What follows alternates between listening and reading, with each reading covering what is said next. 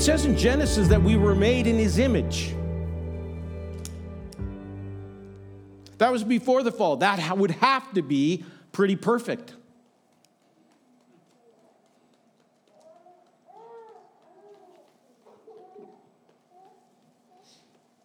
On the mountain, the disciples weren't witnessing Jesus plus. This wasn't Jesus after fasting or Jesus with a, a computer upgrade. This is Jesus as he always was, is, and forever will be. Different spiritual traditions have a different view for what the human, the ideal human would look like. Some of these images seep into our popular culture. If I was to say to you, monk, you're probably picturing a smiling man with a shaved head like my own, in flowing robes or sackcloth and a hood. If I say mystic, you're thinking of a dude meditating on a mountain as hikers search to ask him about the meaning of life. Every tradition has visions of the ideal self. And if you're not particularly religious, you have a vision of what that is too. It's humbling to admit this, but if you cho- close your eyes and imagine what you would look like when you arrive, what would you look like? Are you thinner? Are you happier? Are you healthier? Are you richer?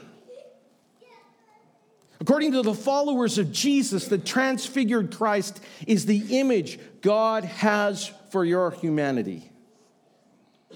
This isn't God with cheat codes. Jesus is fully God and fully human. Jesus is revealing what the prototype is for all humanity. So, what does this mean? God is God's goal for your life to make you with skin that glows.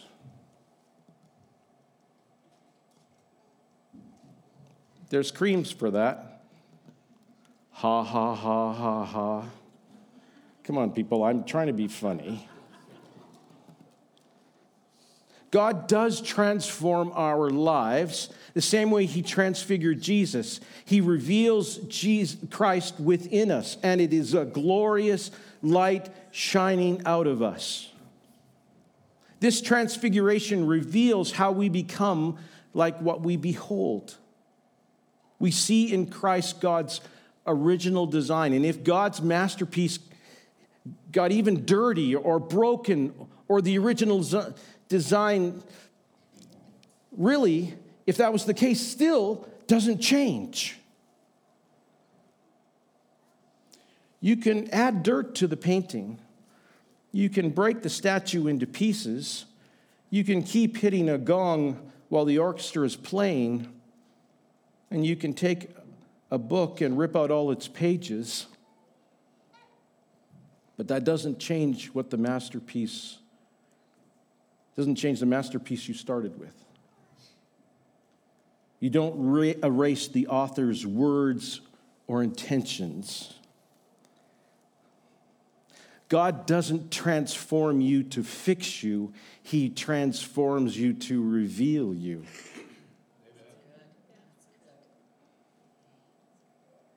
He wants your truest self to come alive. So the question is does it come through achievement? Does it come through self actualization? Does it come through self acceptance? How, just how do we get on God's transfiguration diet? What's it going to take for God to be revealed in us? Good thing you asked me that. Turn with me in your Bibles to 2 Peter chapter 1, starting at verse 15. If someone could get me a glass of water, that would be really excellent. Thank you, Louis. 2 Peter chapter 1 verses 15 to 21 for we did not follow cleverly, cleverly devised myths when we made known to you the power and the coming of our Lord Jesus Christ. I'm reading from the English Standard Version. But we were witnesses of his majesty. For when we received honor and glory from God the Father, and the voice was borne to him by the majestic glory, This is my beloved Son, with whom I'm well pleased. We ourselves heard this very vo- voice borne from heaven. For we were with him on the holy mountain. And we have the prophetic word more fully confirmed, to which will do well to pay attention as to a lamp shining in a dark place until the day dawns and the morning star rises in your hearts. Knowing this, first of all, that no prophecy of Scripture comes from someone's own interpretation. For no prophecy was ever produced by the will of man, but men spoke from God as they were carried along by the Holy Spirit. This is Peter talking to us about exactly what we read in Matthew. This is the only other place in the New Testament talking about the transfiguration of Christ outside of the Gospels.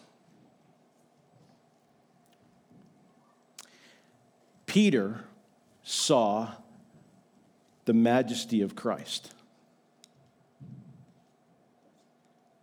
He remembered when he saw Jesus and he remembered what the Father said This is my beloved Son with whom I'm well pleased. And it didn't just reveal a changed Jesus, it also changed Peter.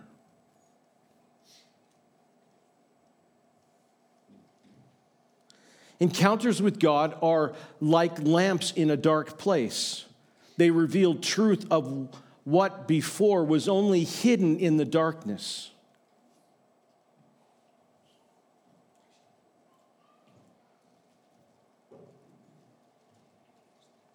I remember sitting when in the midst of, of a dark place that Barb and I were with our, we, we had just, we had left our, our church on the island and uh, I thought it would be one or two months. I think I've told this story a number of times, but this part, we were, uh, it got longer than two months. It got longer than three months. It went into four months. And um, we had to go back and live with my mother. Bless her soul. We had a cabin, and it was a small thing so you add my mother was there with Barb and I and our two kids. And um, it was difficult because I wondered if God was listening or understood or what was taking place. And we went to a church service on a Sunday morning, and the pastor made us stand in the middle of the service and he then prophesied over us. I wept like a baby.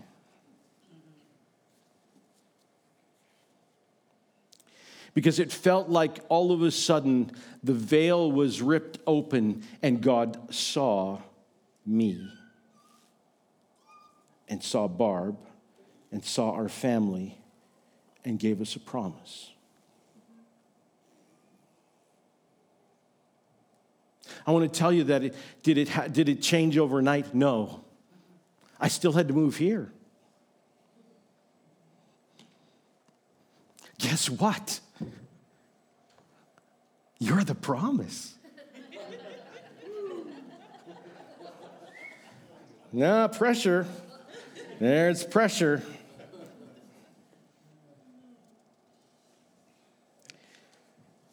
God wants to reveal you to you.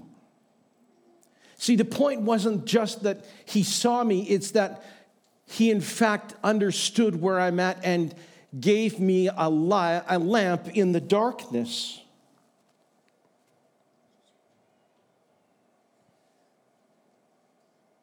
There's so many Christians looking for a lamp somewhere else other than the transfigured Christ. We look for it in our phone. We look for it in our politics. We look for it in our relationships. We even look for it in our sports. Don't hurt me now.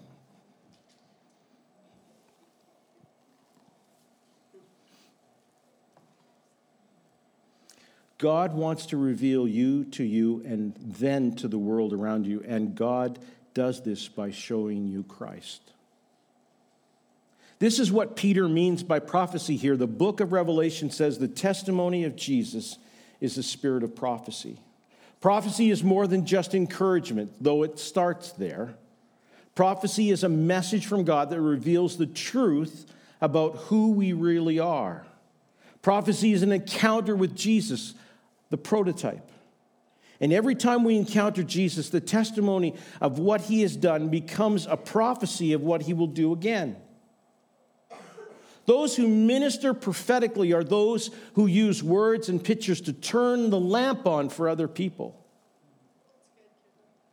And when you see the transfigured Christ, he changes how you see other people.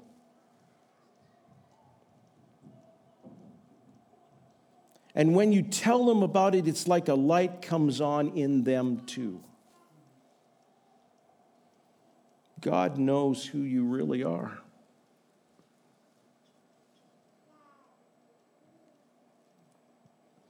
God sees how you were originally made.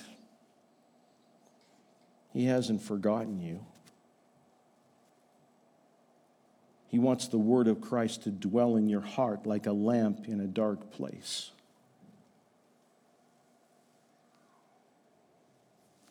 But we don't like the dark place.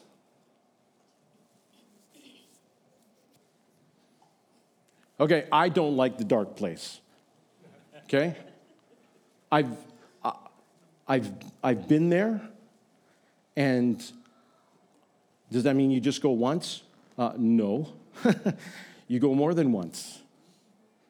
Because there are places as we are going from glory to glory, we are in fact going from one dark place to a light, dark place to a light, dark place to a light. And it's that transformation that takes place.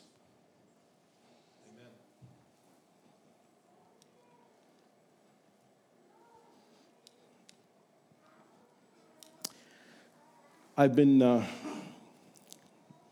I just finished reading a book called Just Mercy by Bryan Stevenson. And quite frankly, I, after I finished reading it, I, uh, in the middle of it, I had to stop because I got so mad.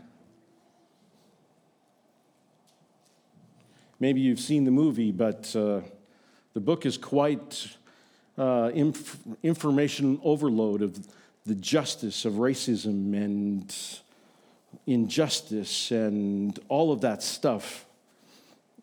And to think that our world is like that, just as a believer, I go, oh God, what is this world like? Like, if that's what this world's like, man, we've got a long ways to go. But I, I'll, I won't forget what the author said that in the matter of doing justice, you have to get into the dirt. You have to be in the injustice in order to see justice take place.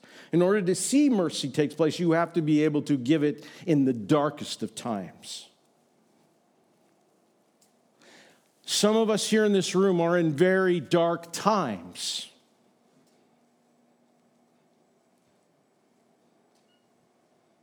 God just doesn't want you to roll with the punches and go from pillar to post and to feel like you're a, just a pinball in the midst of a game going from this point to that point to this point to that in order to rack up points in order for you to get another life. His design in you is to bring you from glory to glory. not just for you to experience reaction.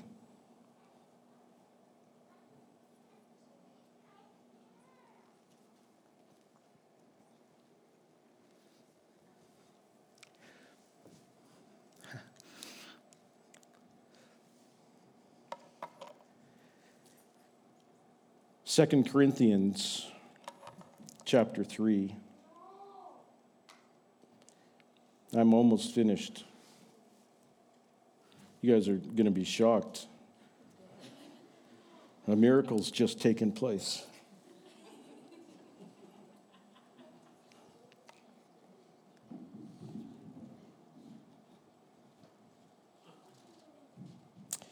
Paul says in 2 Corinthians chapter 3, verse, starting in verse 16, whenever, though they face, turn to face God as Moses did, God removes the veil and they are, and there they are face to face.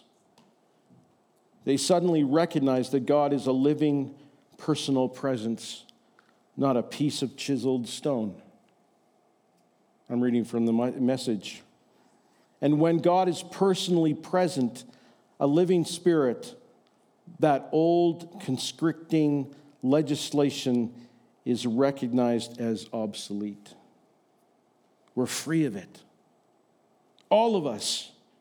Nothing between us and God. Our face is shining with the brightest brightness of his face.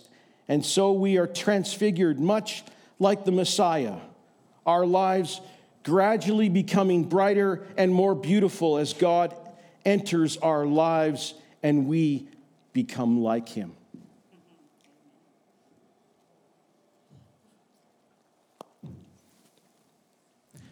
It's not just something that happens to us, but it's something that we experience from one another.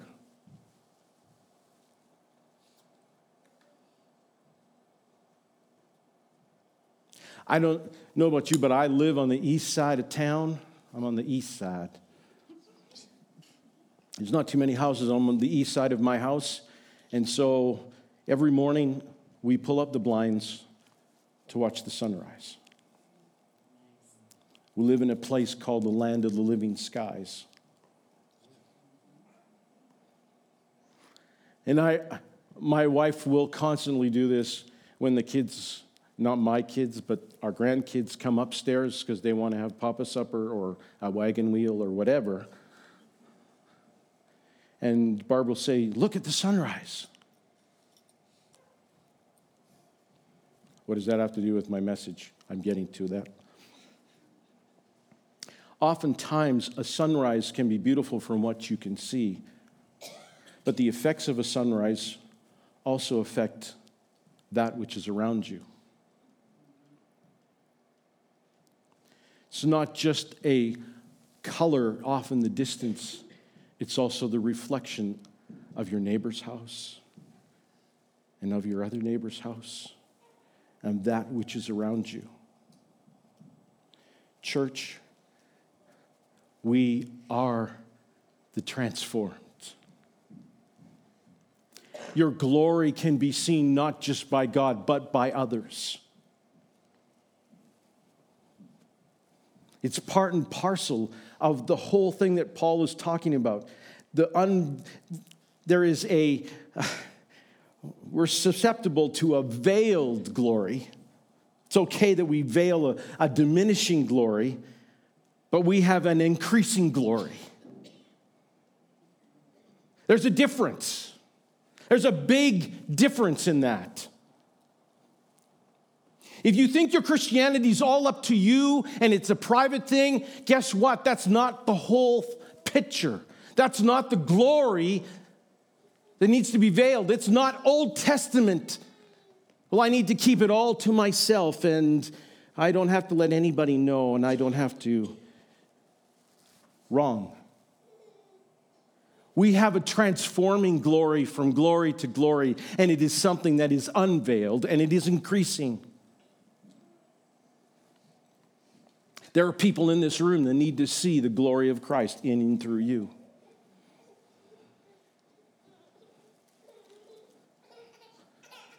It's not just, well, I'm just going to kind of hang out here and just see what happens. And maybe, maybe, maybe we just might become burning ones.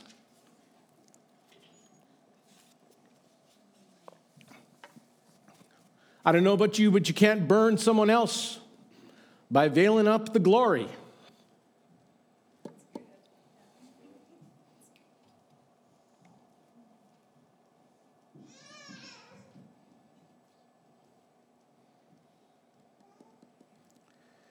Church transformation is,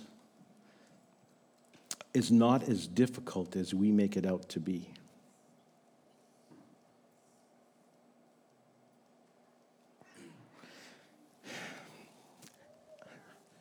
How do you, how do you, how do you practice this? Well, I'll tell you, because I've been practicing it for the last couple of years now.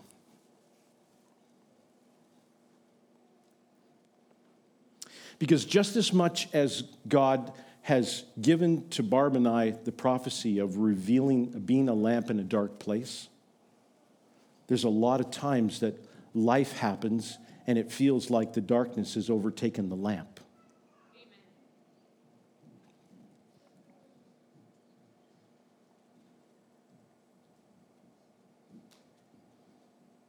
The promise back then was that God was going to bring us, it has been winter, and God's going to bring us into spring, into harvest. From spring into summer. And that fruit will develop in our ministry. That was hard to see back then when you had no church, no ministry, and you could barely pay the bills.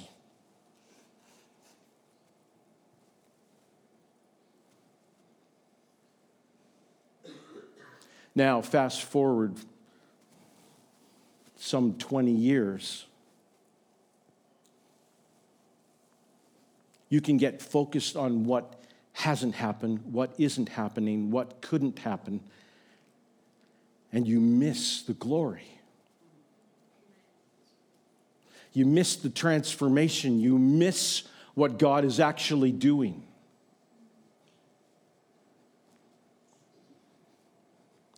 I have literally, in the last couple of years, had to check my prophecy at the door and go, God, or hang it up somewhere and go, You promised this, therefore I'm going to let you take place and I'm going to still believe in what you promised me. Even though it may not be so right now, it will be.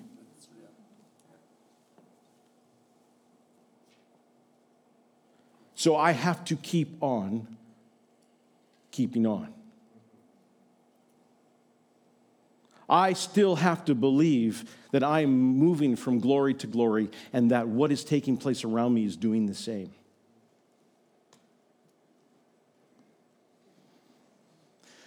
Statistics can prove this, that, and the other thing that the church is shrinking and that people are leaving and all that other stuff. And if I focus on all of that, I can I can totally allow the lamp to be put out.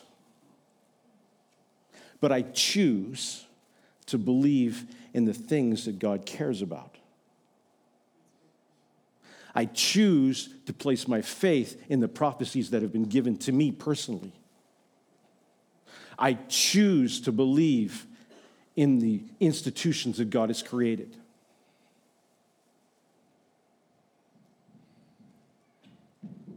The church isn't going to fade away.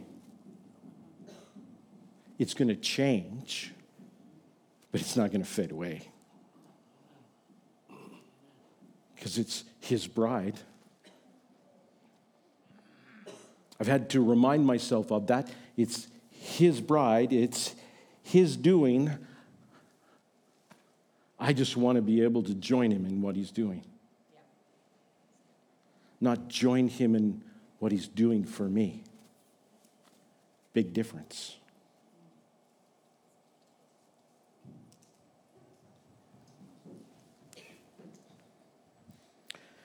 How much, how much is God, I'm going to I'm to end here. How much is God really in, invested in this whole transforma- transformation change in all of us?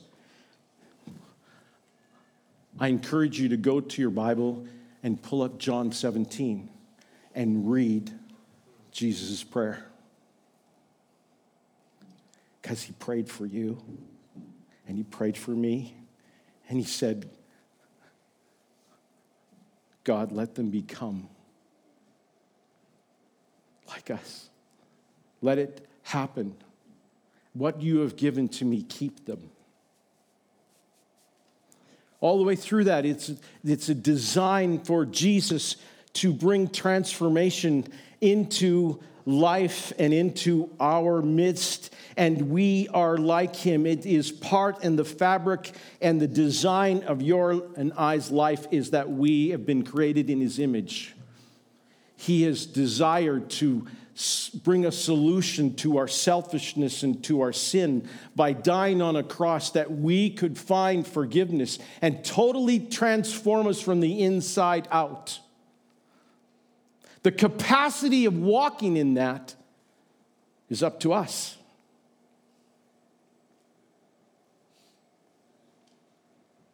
The transformation power that God has is still working and working around you and in you and through you, and rests in your home, on your children, at your work, in your relationships.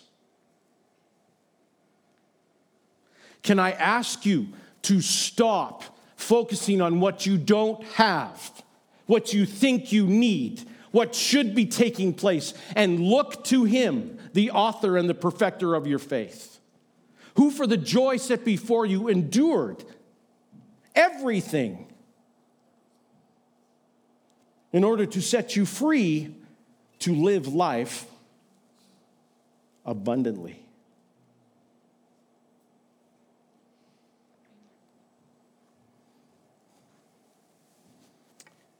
He is a lamp in a dark place.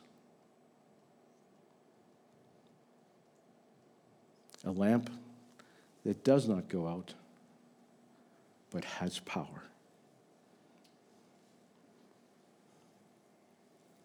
Church, we want to be burning ones. We have to walk it by faith, believing that transformation is all around us and is taking place. And it's happening in you, through you.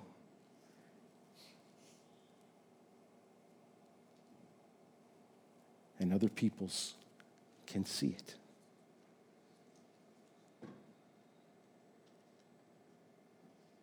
Let's pray. Father, I thank you for your word today. I thank you that you have a design for our lives.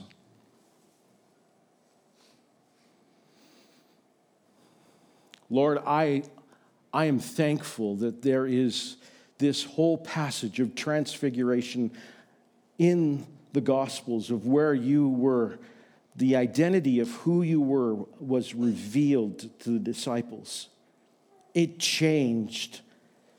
It revealed who you actually were and what you're about to do. That you were working from the beginning of time to then, and you are still in the process. So, Lord, we ask as your as your bride, part of your bride, that, Lord, you will continue to transform us. That the transfiguration of Christ will shine forth in our lives, that we will in fact go from glory to glory, that we will in fact believe in the unseen things as though they are totally real, able to be physically touched and understood, that they are, they are realized as something for us. Lord, let not allow us to, to put our, our situations into the light of your glorious transformation power. That in the midst you are allowing us to face death in order to see resurrection power. Lord, continue that work in our lives. I ask this in your wonderful name. Amen. Matthew, if you could come and help me because uh, Dimitri is unavailable at the moment.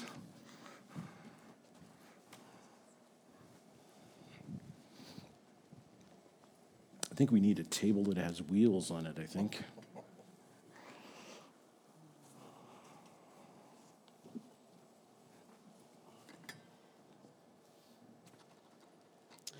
It's wonderful to be able to come to the Lord's table and to feed on Him.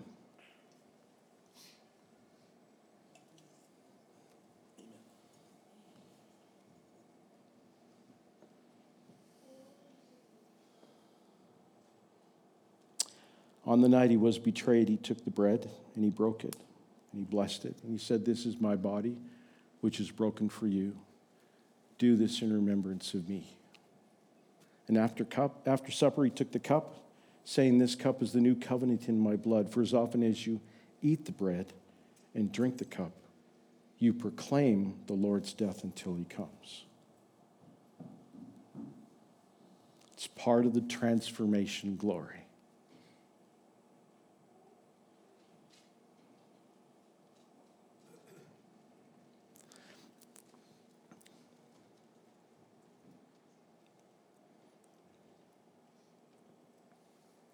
What kind of glory are we looking for?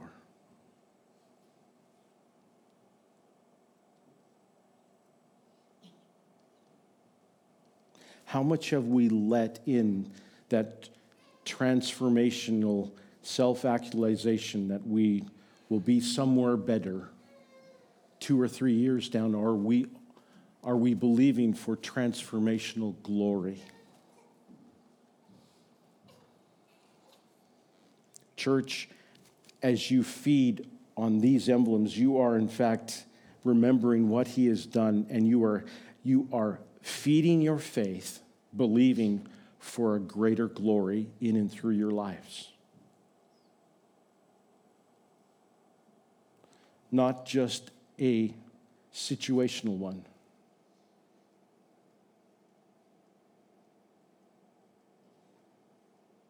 You are taking into your lives that, that act, that place that Christ was, and he wiped the slate clean, all the imperfections, all the things that, that say you can't, that he's bringing life to through his death and resurrection.